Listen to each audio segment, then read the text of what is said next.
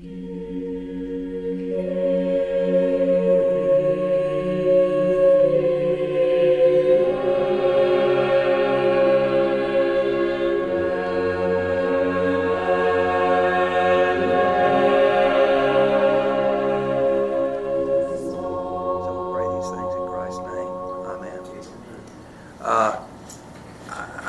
Katie and I are going to be out of town next week, and I'm, I'm really going to be out for several days, so I'm really not going to have time to prepare. So Connor's going to take over next week, and Isaiah, and he'll go for about four weeks. So that's that's what we're going to have for next week.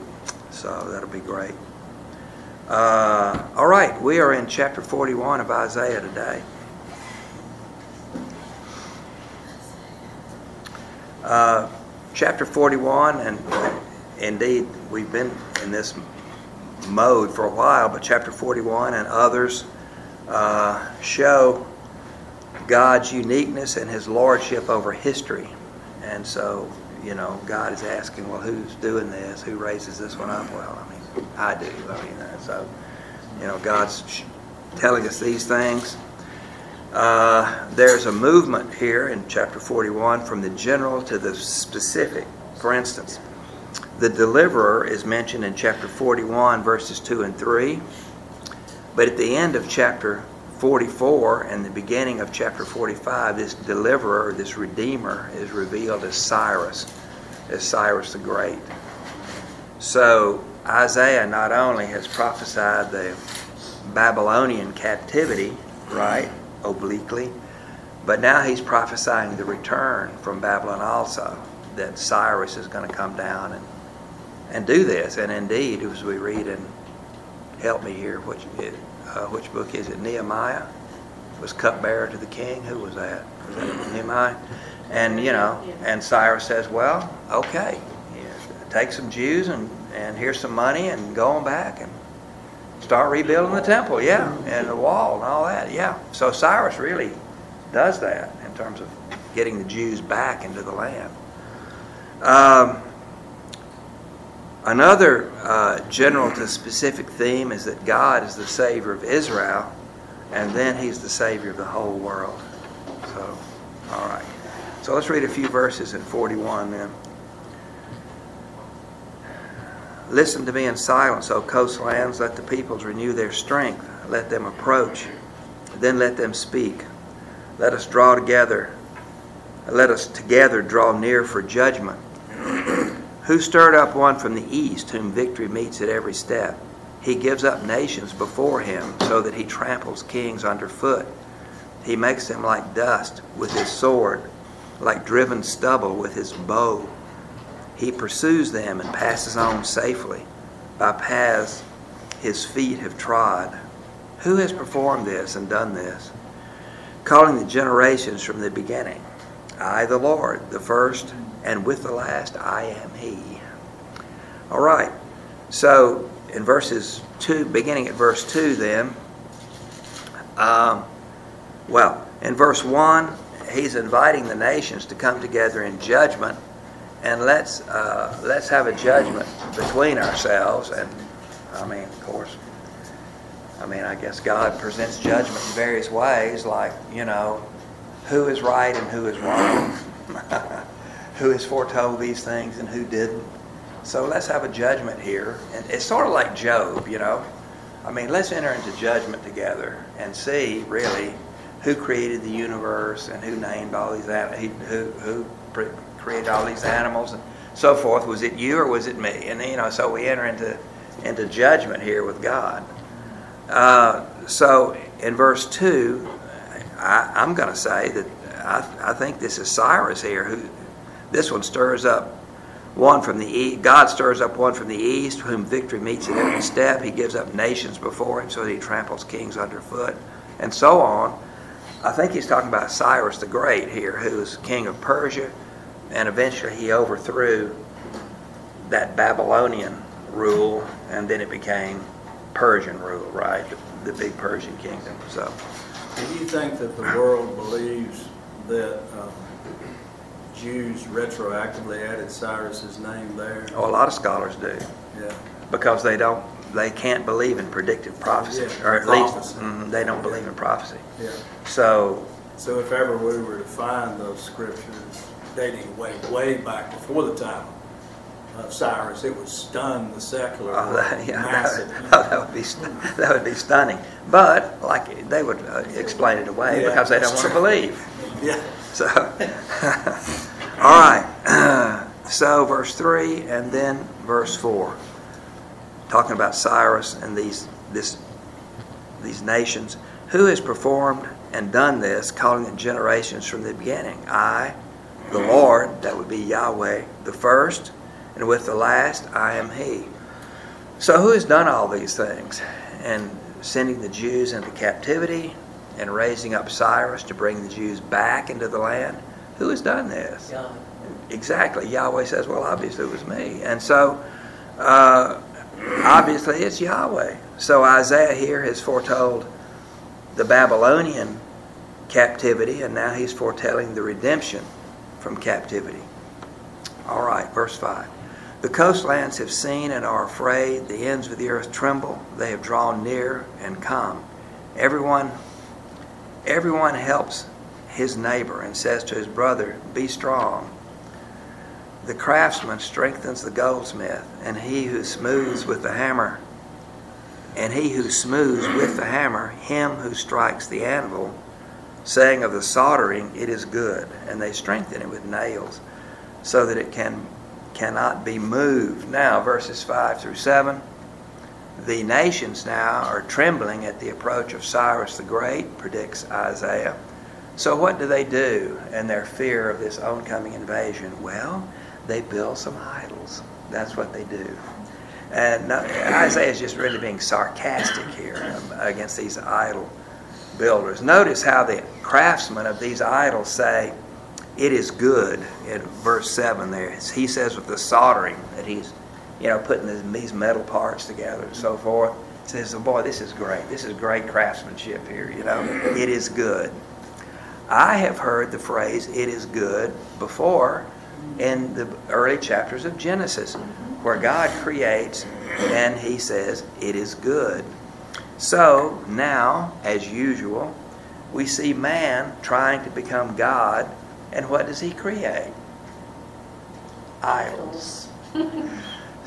so, so man is creating all these idols. So this is man the creator. Idols. Idolatry.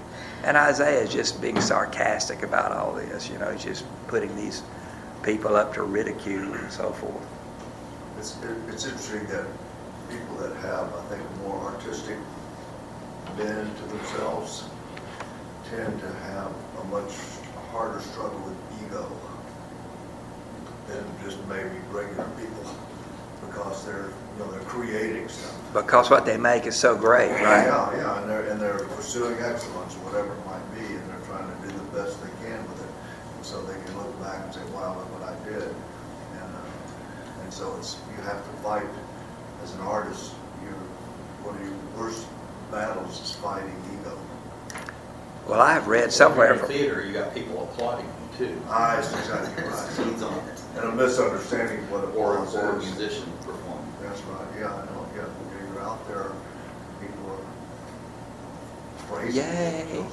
So I'm sure with these guys are probably, they're probably great craftsmen. oh, I'm And sure. they're seeing their craft. Oh, I'm sure. craft work, saying, man, that's, this This is great. should be in a museum. All, you know. I'm sure. Yeah, that's true. Uh, It's a- it's a- Well, okay. So Isaiah is being sarcastic about all this idol making. Uh, well, where do I want to go with this? Well, okay, let's go on. Verses 8 and 9. But you, Israel, my servant, Jacob, whom I have chosen, the offspring of Abraham, my friend, you whom I took from the ends of the earth and called from the farthest corners, saying to you, You are my servant. I have chosen you and not cast you off. So now, Israel, God calls his servant. This is the first use of the word servant in the book of Isaiah. Uh, the Hebrew word is abad here, and, and uh, that's what it means, servant. There's a cool last name in Arabic. Some Arabs bear the last name of Abdallah. It's Abad Allah, which means servant of Allah. That's what it is, Abdallah. So Abad is servant. So Israel now becomes God's servant. As we've uh, mentioned before, uh, this points to Israel's continued evangelistic purpose and their prophetic purpose in bringing the worship of Yahweh to the nations. I, I, I've really, I- as I've, I've been reading through Isaiah, this has become more clear to me. And it wasn't this clear before that the real uh, message uh, Uh, of Israel in Old Testament times was monotheism, that Yahweh is God. And, and I mean, there were so many hundreds, I guess, thousands of idols, I mean, out in the world, and each nation, probably each community, I mean, had its own idol, or maybe even household. I don't know. It was just filled with idols. Huh? Say again? It's each person did. And each person may have their own little household idol, yeah. Well, coming out of Egypt, bringing their little idols. Yeah, yeah. Yeah, yeah. And, They may even carve them themselves. Oh, sure. Abraham is called his friend here. Yeah. In verse eight.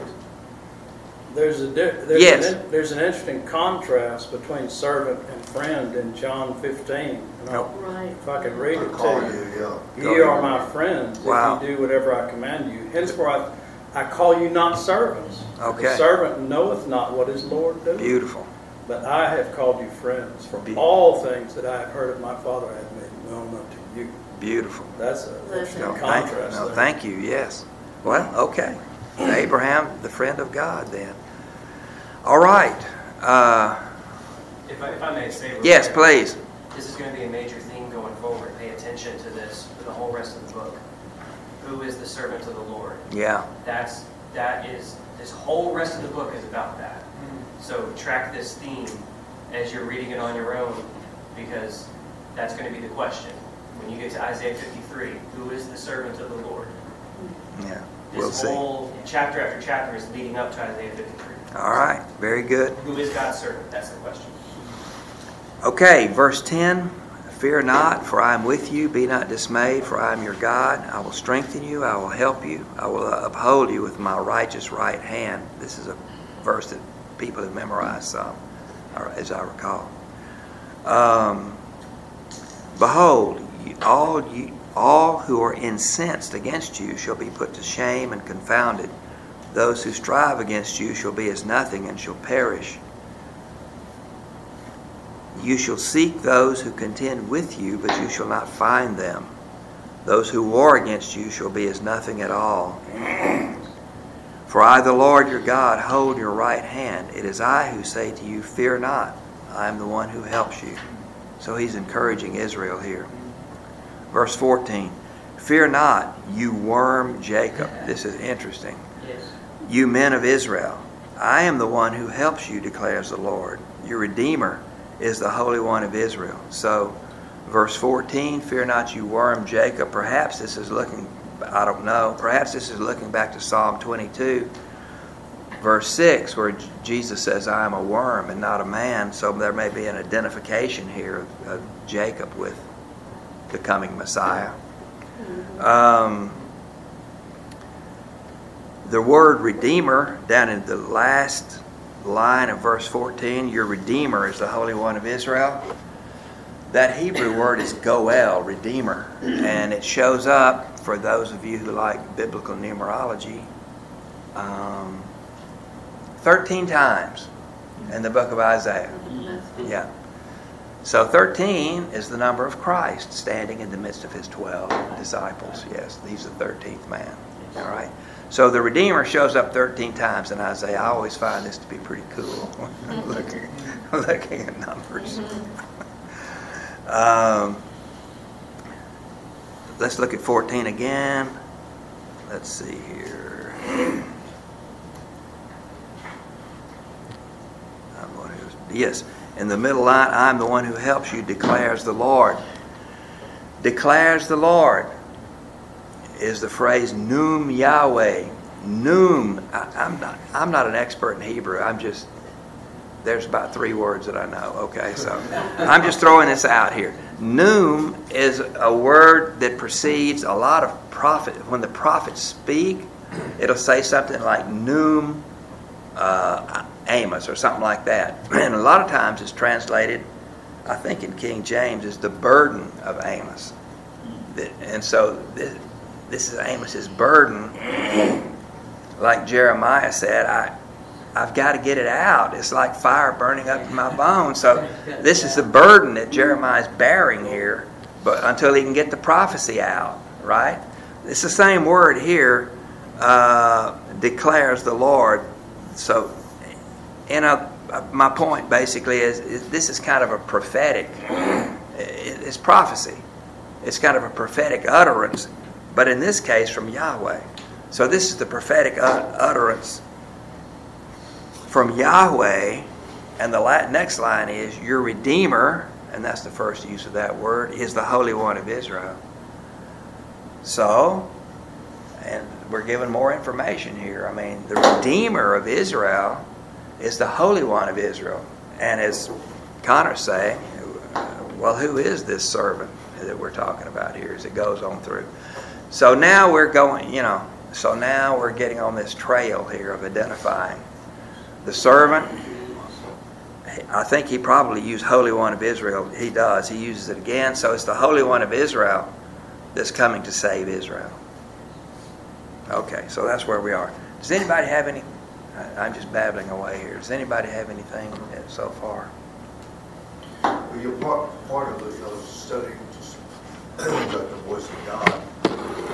The ultimate for us as his children is that God would speak something to us that he means for us to speak to someone else. Okay. And that is difficult. That is difficult because now you are, you're having to trust that God has given this to give to someone else. And now you, you are held responsible in a sense. yeah. So, uh, Just as, re- just as responsible as, as God is, Yeah. you know, in a sense. But that's what ultimately, that's what God wants, that's what God, that's why God gave us a mouth and ears and breath to be able to repeat what He is saying hmm to hear what he's saying and repeat what he's saying. Yeah. Well, this was the burden of the prophets. I mean, they had to, they had to repeat. and that, that is, that, I mean, there you want to get every word exactly right. you know, so Yeah. It's uh, Yeah. it's not easy. It's like these scribes trying to read, you know, write out the Bible. You know, Every mark correct. Yeah, yeah. And, uh, but to speak it out is much, even somewhat more complex. And we've we've argued this before, which is why, for instance, when Pastor Nick preaches, I mean, it's a kind of prophecy. Not that he's predicting necessarily the future, unless he's doing something in the Book of Revelation, maybe. But but I mean, he's saying what God says. So that's what prophets do. This is how this is how the Puritans saw it too. That they, they called preaching prophesying. I mean, this, this, this was part of their understanding of the word of, of pro- proclaiming Scripture. Okay. Yeah, there's foretelling and forthtelling. Mhm. So it's, you know, There's a And that's how they- Foretelling is where it really gets complicated. Yeah. And that's how they understood the difference too. Thank you. Good. That's why so many, there's so many, especially the ones that are more Calvinistic, tend to believe there is no longer any foretelling by Christians. Well, a lot of the Calvinists, of whom I'm one, but a lot of the Calvinists don't believe that spiritual gifts are operative anymore. I know, yeah, that- that's, that's what's, that's what's sort Not of all of them. disheartening about them. Well, I, you know, I told my partner that I travel with, I mean, he's a wonderful guy. I mean, you know, he's very biblically literate, but he, he doesn't believe that, that spiritual gifts operate anymore. I said, well, look, Manuel, I said, have you ever been talking to anybody and they're having a problem and somehow this word of counsel just comes into your mind and you give that to him? He said, yeah. I said, well, that's called a word of knowledge, man, in Scripture. Okay? And he said, well, we prefer to call it special, uh, what do you call it? Special, uh, no. Uh, Revelation. and yeah. Sur- some- Surely it comes from, prompted by the Holy Spirit. Well, certainly. I like to Well, certainly. It does. I mean, Certainly. And I, it's been described that the Holy Spirit's flame is put right next to the spirit, our spirit. You know, what and I then like. it'll flame up sometimes. I sometimes think that's to lift up our spirit, and, and it just seems That's like the whole, that's that's the whole purpose of Jesus saying, I go to send you the Holy Spirit. I know. Who, who, who will allow you to do greater things than I've done. So I found, I remember the word. So Manuel said, we prefer to call it special providence. Yes. So, well, I mean, okay, Manuel. Tango photography. Yeah, Let's call it special providence. So, see? what makes it- so you can say, well, what makes it special? That's what you, you just say, you're so special. Go but ahead, as in Greg. verse ten, is, he says, I will uphold thee with the right hand of my righteousness. Very good. And it's the right hand, and I know in uh, Mark, uh, let me get it here, 16, 19, it says, uh, So then after the Lord had spoken unto them, he was received up into heaven and sat on the right hand There you of go. God. Do you good. think that's related? perhaps? Certainly. Because I- Isaiah is rather specific. I would think so. I would think so. Since, since we've already invoked both Cyrus and uh, chapter 53, somewhere along here, uh, he uses the word anointed for Cyrus. For Cyrus, yeah. Messiah. Yeah, yeah. Uh, So we've got kind of both advents in, in view. Um, And, and Cyrus was the kind of Messiah that the Jews were looking for, who would restore them to the land. Uh, But you gotta have the suffering servant Yeah. first. Well, Very good. Connor. Just piggybacking off of what Greg just said, it, this may be splitting hairs, but I think it's important that the word hand is not in this text. What it says in both verses, in verse uh, 10 and 13, is, I will uphold you with my right side. What that means, I'm not sure, but the side of Christ is significant in the Okay. story of Well the gospel. Okay, very As good. opposed to the wrong side.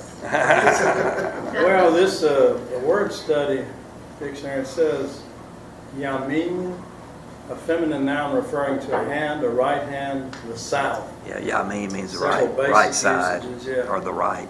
Well, it's the- Right side, yeah, It's the side of Christ that the church pierced. bursts Yeah, forth yeah. from, that we come from the side of mm-hmm. Christ. Yes. Which is also true. When they stabbed Christ on the cross, could they stab him on the, on the- on the hard side, I guess, which is the left side? He's really particular to say the right there and to say the right hand of God in Mark too. So just, just, I wondered if they were related, Well, whether it's hand or side. maybe. Maybe. Well, let's go on. Uh, where are we? Verse 15? No. Fifteen. Yeah. And and God is talking to Israel again through the prophet Isaiah. Behold, I make of you a threshing sledge, new, sharp, and having teeth. You shall thresh the mountains and crush them. You shall make the hills like chaff. You shall winnow them, and the wind shall carry them away, and the tempest shall scatter them. And you shall rejoice in the Lord, and the Holy One of Israel. You shall glory now, the worm Israel shall do valiant, valiantly, evidently, because God causes it to be so. Uh, well, let's talk about ourselves a little. What about the Israel of God today? Us. Should we do valiantly? Well, I think so. Uh, I mean, I don't, I don't know, but you know, the gospel is still going out through the church. And I might make bold to say that through us here at Christ Community, the gospel is going out. I mean, I don't know everybody's story and everything, but, you know, from time to time, we do have opportunities to share the gospel uh, with people. And uh, so we keep doing it. And, uh, or, I mean, whatever we do, I mean, the whole fruit of the Spirit, you know, feeding people, all kind of stuff that the church does to, to lift up Christ. So I think so. Being, just being, being the presence of God, especially if we really begin to understand that wherever you are, you're bringing. you're bringing Absolutely. Christ into that place. Absolutely. No. Well, uh, Chris and I were talking about his new job today, and and he's uh, of a, of a mind that there may be some uh, dirty talk going on from time to time at his workplace. Amongst police officers? And, and uh, Jim has to deal with this all the time, Every day. every day. So guess what? Jim has become an odd person at his job, and everybody knows where Jim is coming from simply by his behavior. His behavior. They start getting in trouble, they're gonna come to you. Oh, absolutely. Oh, sure. They may someday, some of them. Does God have a word for me about this? Well, sure. Yeah.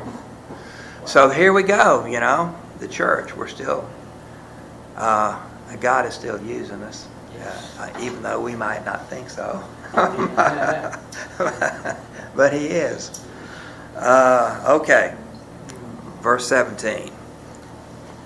When the poor and needy seek water and there is none, and their tongue is parched with thirst, I, the Lord, will answer them. I, the God of Israel, will not forsake them. I will open rivers on the bare heights and fountains in the midst of the valleys. I will make the wilderness a pool of water, and the dry land springs of water. I will put in the wilderness the cedar, the acacia, the myrtle, and the olive. I will set in the desert the cypress, the plane, and the pine together that they may see and know, may consider and understand together that the hand of the Lord has done this, the Holy One of Israel has created it.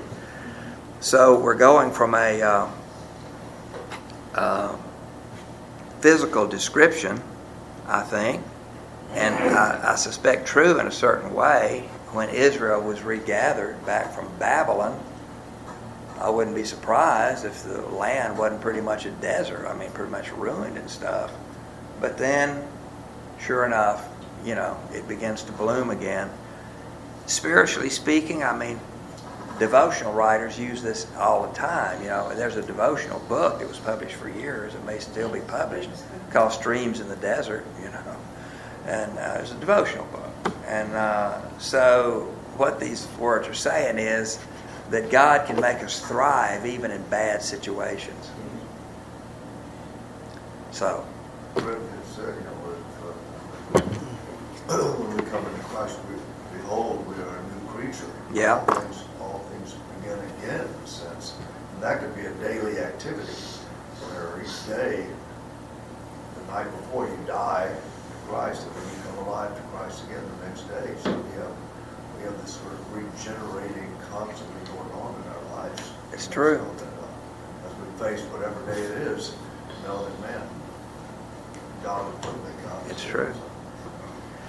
amen. All right, anybody else? What do you make of him basically saying that the, the church is the instrument of God's judgment? What do we, Where does he say that? well, that's what a threshing sled is. Yeah, yes, It's yes. a judgment tool. Well, I I It's mean, like a, like an early tractor. well, I mean, it is what it is. I mean, as, as, as pagans, you know, continue to fall and fail and uh, live a life of ruin, and the church, or let's put it this way, the Christians, are not living that kind of life. I mean, I'm not causing, a, I don't think so, I'm not causing a pagan any problem. But there's just a difference. I mean, they're headed toward ruin in the next life, and many of them in this one time bien. I mean, also, sorry, that's Spanish. also, uh, but I'm not. So there's just a difference here. So you think just the, that being revealed, the contrast is itself a kind of. I think that's the way I would see it. Yeah. I don't feel like I'm at war necessarily with, with, with pagans or unbelievers, although they may feel like I'm at war with them, but I mean, I don't sense that I'm at war, but maybe they do. David, you got any insight on that? Well, the point, the, the tragedy is that there are a lot of people who have the, the name of Christian attached to them, and they're not actually living it out. So, so it's the thing that God hates more than anything else, and that destroys the relationship is hypocrisy. Wow. And that's what Jesus came with the Pharisees and said, he, he loathed them. So, Wow. And, uh, And so that, I mean, for us, we need to really realize that when we start slipping into, I'm better than you, or I know more than you, or I got something better than you, I mean, you you know, next thing you know, we start becoming hypocrites. World sees it, because the devil's gonna make sure that they see it. It would not And and we're going through that as a church now, as a, as a, as the, you know, I mean, all this exposure of pastors taking advantage of people and, you know, abusing children or whatever it might be. I mean, we're seeing abusing women. We see it, it's being, it's being brought to the forefront more and more right now. And the churches, it's causing people to want to leave the church. So, His winnowing fan is in his hand, says King James. It's tragic, Yeah. but in a sense, it's not. The Judgment starts with the house. Well, there you God. go. And, uh, and so, I mean, God, and, and to clean up your house. Sometimes There you go. wants us to clean up our Well, house, clean up amen. your house, for crying out. Man, get the vacuum cleaner out here. You so, Yeah. just- Well, you're right. It, it probably would not have been lost on Isaiah's audience that the temple was built on a threshing floor. So- Okay, very so good. Jesus, you know, ties a cord and, and beats, beats out the corrupt worship. Wow. From the Excellent. floor. Yeah. Very good. All right. Well, maybe the Lord will give us more understanding as we go along. Uh, hey, you don't have to understand everything. It's okay. We don't understand everything. Uh, look at verse 20 again, then, and these streams in the desert. In verse 20, that they may see and know and may consider and understand together that the hand of the Lord has done this. The Holy One of Israel has created it. So when Israel is regathered from Babylon, they should know that the hand of the Lord has done this. Yes. It's not because they were smart and so forth. Uh, as we are worshiping Christ in glory after our deaths, we should know that we weren't smart to do this. It wasn't because we were intelligent that God put us into Christ. It's because He gave us faith that put us into Christ. Yes. So we're put into Christ by faith, Yes. not by being smart. So we need to know that. So in verse 20, they may see and know and may consider and understand that the Lord has done this. The Holy One of Israel has created it. So if we want to spiritualize the text a little bit and talk about streams in the desert, so that could be, I mean, whatever situation you're in, I don't know. But I mean, you may feel like, well, I'm in, I'm really in a spiritual desert or whatever, and maybe you are. But somehow God can give you some relief, I think, in that desert. I mean, He can produce life for you, which may overflow to other people. Who knows? I mean, God can do this. So that would be kind of a spiritualizing reading of this these verses here. Go ahead, Jim. I'm just thinking about the sovereignty of God. Uh, the Bible talks about evil abounding in the last. Evil Wow. is abounding. Wow. It is growing, it's multiplying, and it's not something that's, uh, God is in control of that. And at some point, He will give us uh, His joy. Yeah. He- We're hearing people cursing every Oh, moment. cursing And all I the have the time. joy of the Lord, I'm still happy doing my work. So I can't change anybody. No, They sir. don't have faith. I can't No, give sir. faith. You Only cannot. God can do that. You cannot change I'm to it. love my neighbors and my enemies, Yeah. but only God can give Only. faith. And you can't make these guys talk right either. No, no. You can't do it.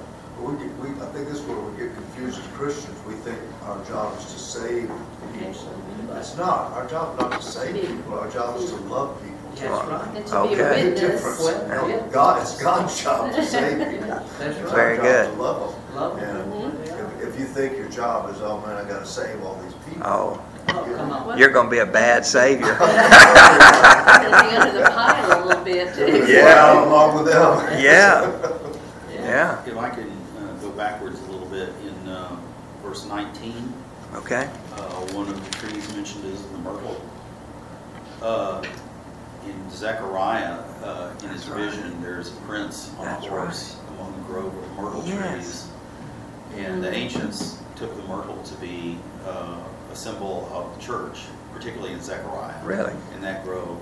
Okay. Christ, Christ among his church. How about that? Are these creek myrtles along Parkway? I don't know. Yeah, What they are are. called? Yeah, Crepe they are marbles. crepe marbles, Crepe but I don't know marbles. if that's the Have you planted two, those two? Yeah, it two doesn't things? matter.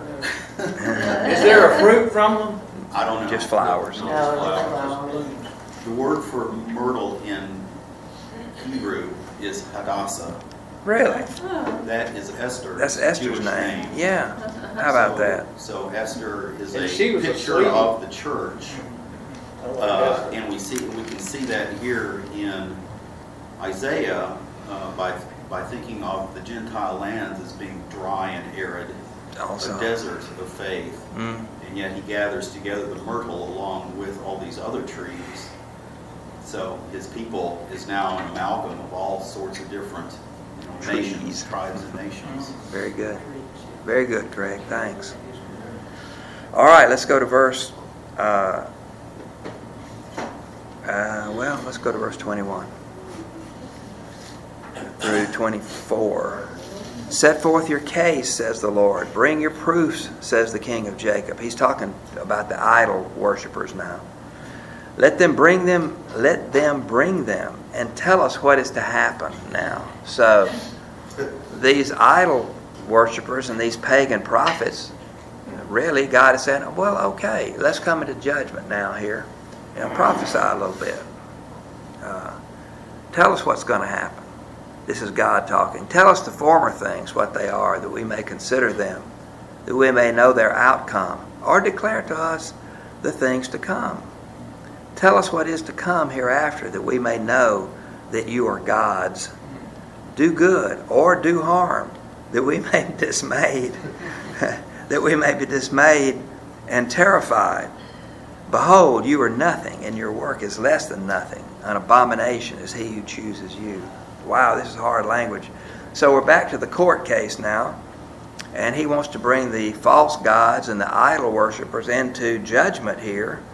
Uh, and uh, he is, uh, let's see here.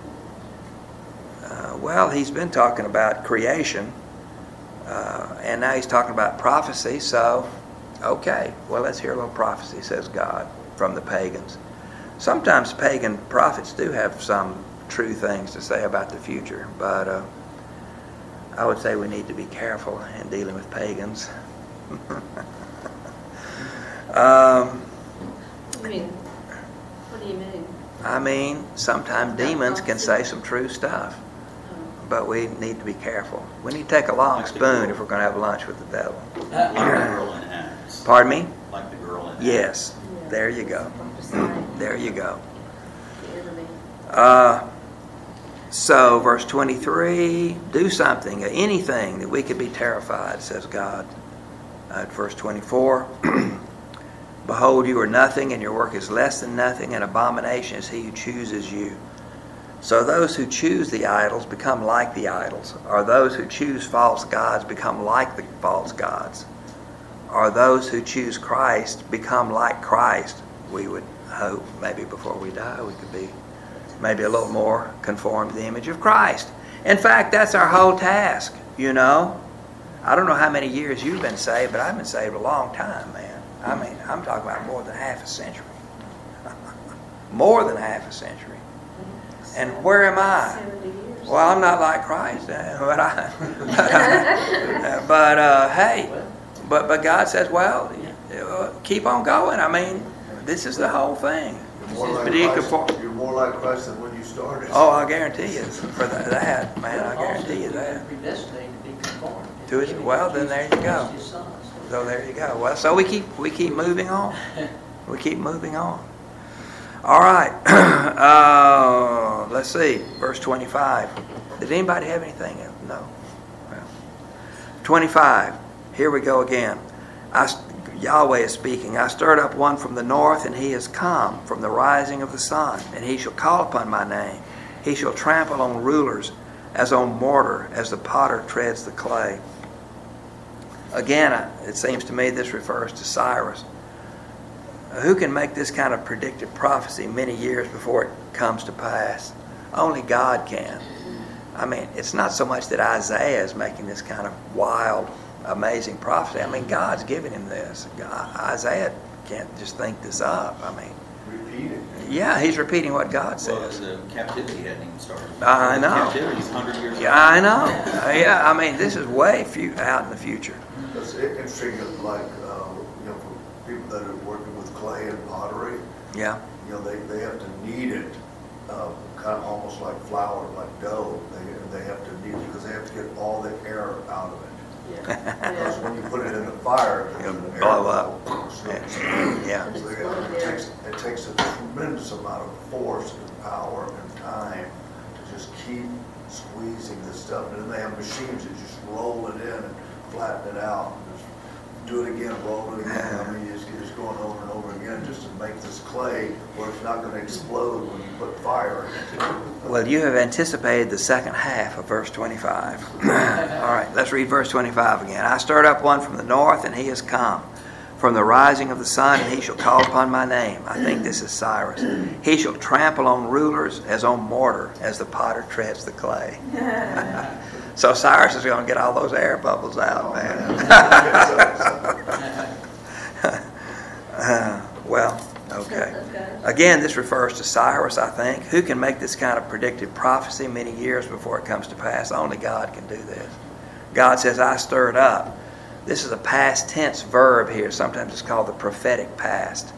In other words, it's a past tense, as in it's so secure that God treats it as past, although it's uh, so many hundreds of years out in the future. It's a done deal. Yesterday is today is tomorrow. There you go. Uh, this is this is the prophetic past. That is, although this is a future event, it is treated by God as already past. Prophetic past. And you said this is about Cyrus? I think it's about Cyrus. Uh, in verse 25, I stirred up one from the north. Cyrus wasn't in the north. He Well, was the east. well, but also from the rising of the sun is the Which next is in the line. Yeah, Yeah. northeast. Northeast. North uh, by uh, northeast. And actually, it is it isn't somewhat in the northeast. Actually, Persia is. Okay. Yeah. That just struck me as odd that it said from the north. Well, let's call it the northeast then. Okay. Split the difference. 26. Who declared it from the beginning that we might know, and beforehand that we might say, He is right? There was none who declared it, none who proclaimed, none who heard your words. Who can make these kinds of predictions? I mean, only God can make these kind of predictions. I mean, I know the prophets speak it, but God's given it to them. They can't come up with this stuff. Uh, I mean, we could go anywhere here. Um, I, uh, we got a couple of minutes. Let's just look at some wild predictive prophecy that only God can make. I have uh, the book of Daniel, chapter 2, verse 1. Let's just take a look at Daniel. This is amazing predictive prophecy. Daniel didn't come up with it. Oh, it's over here, isn't it? Uh, let me find it.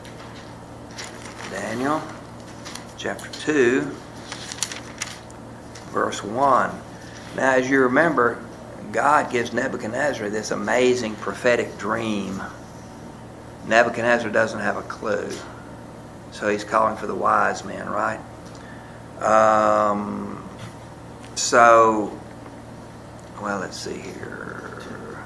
Well, uh, we don't have to read. You know the story. Nebuchadnezzar has this dream. He calls the wise men in. He says, If you can't interpret this dream, I'm going to kill you. I'm going to kill everybody in your family. I'm going to pull your houses down. Not just interpret it, tell it. Not just interpret it, but you've got to tell me what my dream is. And some scholars are in difference here. I mean, did Nebuchadnezzar forget his dream? Maybe, and maybe he was asking that. Did Nebuchadnezzar know his dream and he was testing out his wise men to see if they could really do anything? That may be also possible. Uh, so, you know that story, and then uh, and going down to verse 25, here we go. Therefore Daniel went into Arioch, whom the king had appointed to destroy the wise men of Babylon. He went and said thus to him, Do not destroy the wise men of Babylon. Bring me in before the king, and I will show the king the interpretation. Then Arioch brought in Daniel before the king in haste, and thus said to him, I have found among the exiles from Judah a man who will make known to the king the interpretation. The king said to Daniel, whose name was Belteshazzar, Are you able to make known to me the dream that I have seen and its interpretation? Daniel answered the king and said, No. Beautiful. I can't do anything. No. No wise man, enchanter, magician, or astrologer can show to the king the mystery that the king has asked. This is impossible. But there is a God in heaven who reveals mysteries, and he has made known to King Nebuchadnezzar what will be in the latter days. Your dream and the visions of your head as you lay in the bed are these. To you, O king, as you lay in the bed, came thoughts of what would be after this, and he who reveals mysteries made known to you what is to be. But as for me, this mystery has been revealed to me, not because of any wisdom that I have more than all the living. Look at this. I mean, Daniel was a man of God, but he's saying, "I- I'm not particularly wise. I mean, anything that I can say is what God has given me to say. I mean, I'm not coming up with this stuff. But in order that the interpretation may be made known to the king, and that you may know the thoughts of your mind, you saw, O king, and behold, a great image. This image, mighty and of exceeding brightness, stood before you, and its appearance was frightening. The head of this image was of fine gold, its chest and arms of silver, its middle and thighs of bronze, its legs of iron, its feet partly of iron, partly of clay. As you looked, the stone was cut out by no human hand, and it struck the image on its feet of iron and clay and broke them in pieces. Then the iron, the clay, the bronze, the silver, and the gold all together were broken in pieces and became like the chaff of the summer threshing floor. And the wind carried them away, so that not a trace of them could be found. But the stone that struck the image became a great mountain and filled the whole earth. And you know the story, and Daniel goes ahead and explains what this vision means about the history of the world, really. And the coming of Christ, the stone that was cut out without hands, and he destroys this great mountain, and that and the stone becomes a great mountain that fills the whole earth. So Christ and the gospel of Christ become a great mountain and fill the whole earth. So that today, I'm not sure this is right, but I would almost think we're getting close that among every ethnic group and every language group, there are probably some believers. This may not be totally true, but we're getting close. It will be true before the end comes. All right, that's Daniel's prophecy. Now, who could do this? I mean, nobody can. I mean, who could even think of this kind of dream? You know, nobody can do this. So it's only God that can do this, and that's God's point, I think, and Isaiah's point here. Daniel was very wise. yeah. No. All right, let's finish up, and we're going to be done. This is back in Isaiah 41, verse 27. Uh, and God is saying, I don't really understand this, but it's okay. I was the first to say to Zion, Behold, here they are. Mhm. It's the words of God, yeah. And I gave to Jerusalem a herald of good news. But when I look, there is no one. Among these, there is no counselor who, when I ask, gives an answer. Behold, they are all delusion. Their works are nothing. Their metal images are empty wind. So again, it's a slam against paganism. The metal images of the pagans are empty wind. Interesting that God made this amazing prophecy to Nebuchadnezzar with a metal image in his dream. But of course, Nebuchadnezzar, being a pagan, thought that he should recreate the metal image and make everybody worship it. And so it, the book of Daniel goes on. All right, that's what I have for today. Be encouraged by the prophets. They're fantastic. Uh, I'm neither a prophet nor the son of a prophet. All I can do is just read what the prophet said. So, part, of what our job is listen, to hear what God says, to heed what God says, to obey what God says, and to do what God says. very good. And if we could learn that formula, life would be a whole lot better. So let's be let's be about it. Very good. Thanks for your work. Thanks, brother. Thank you.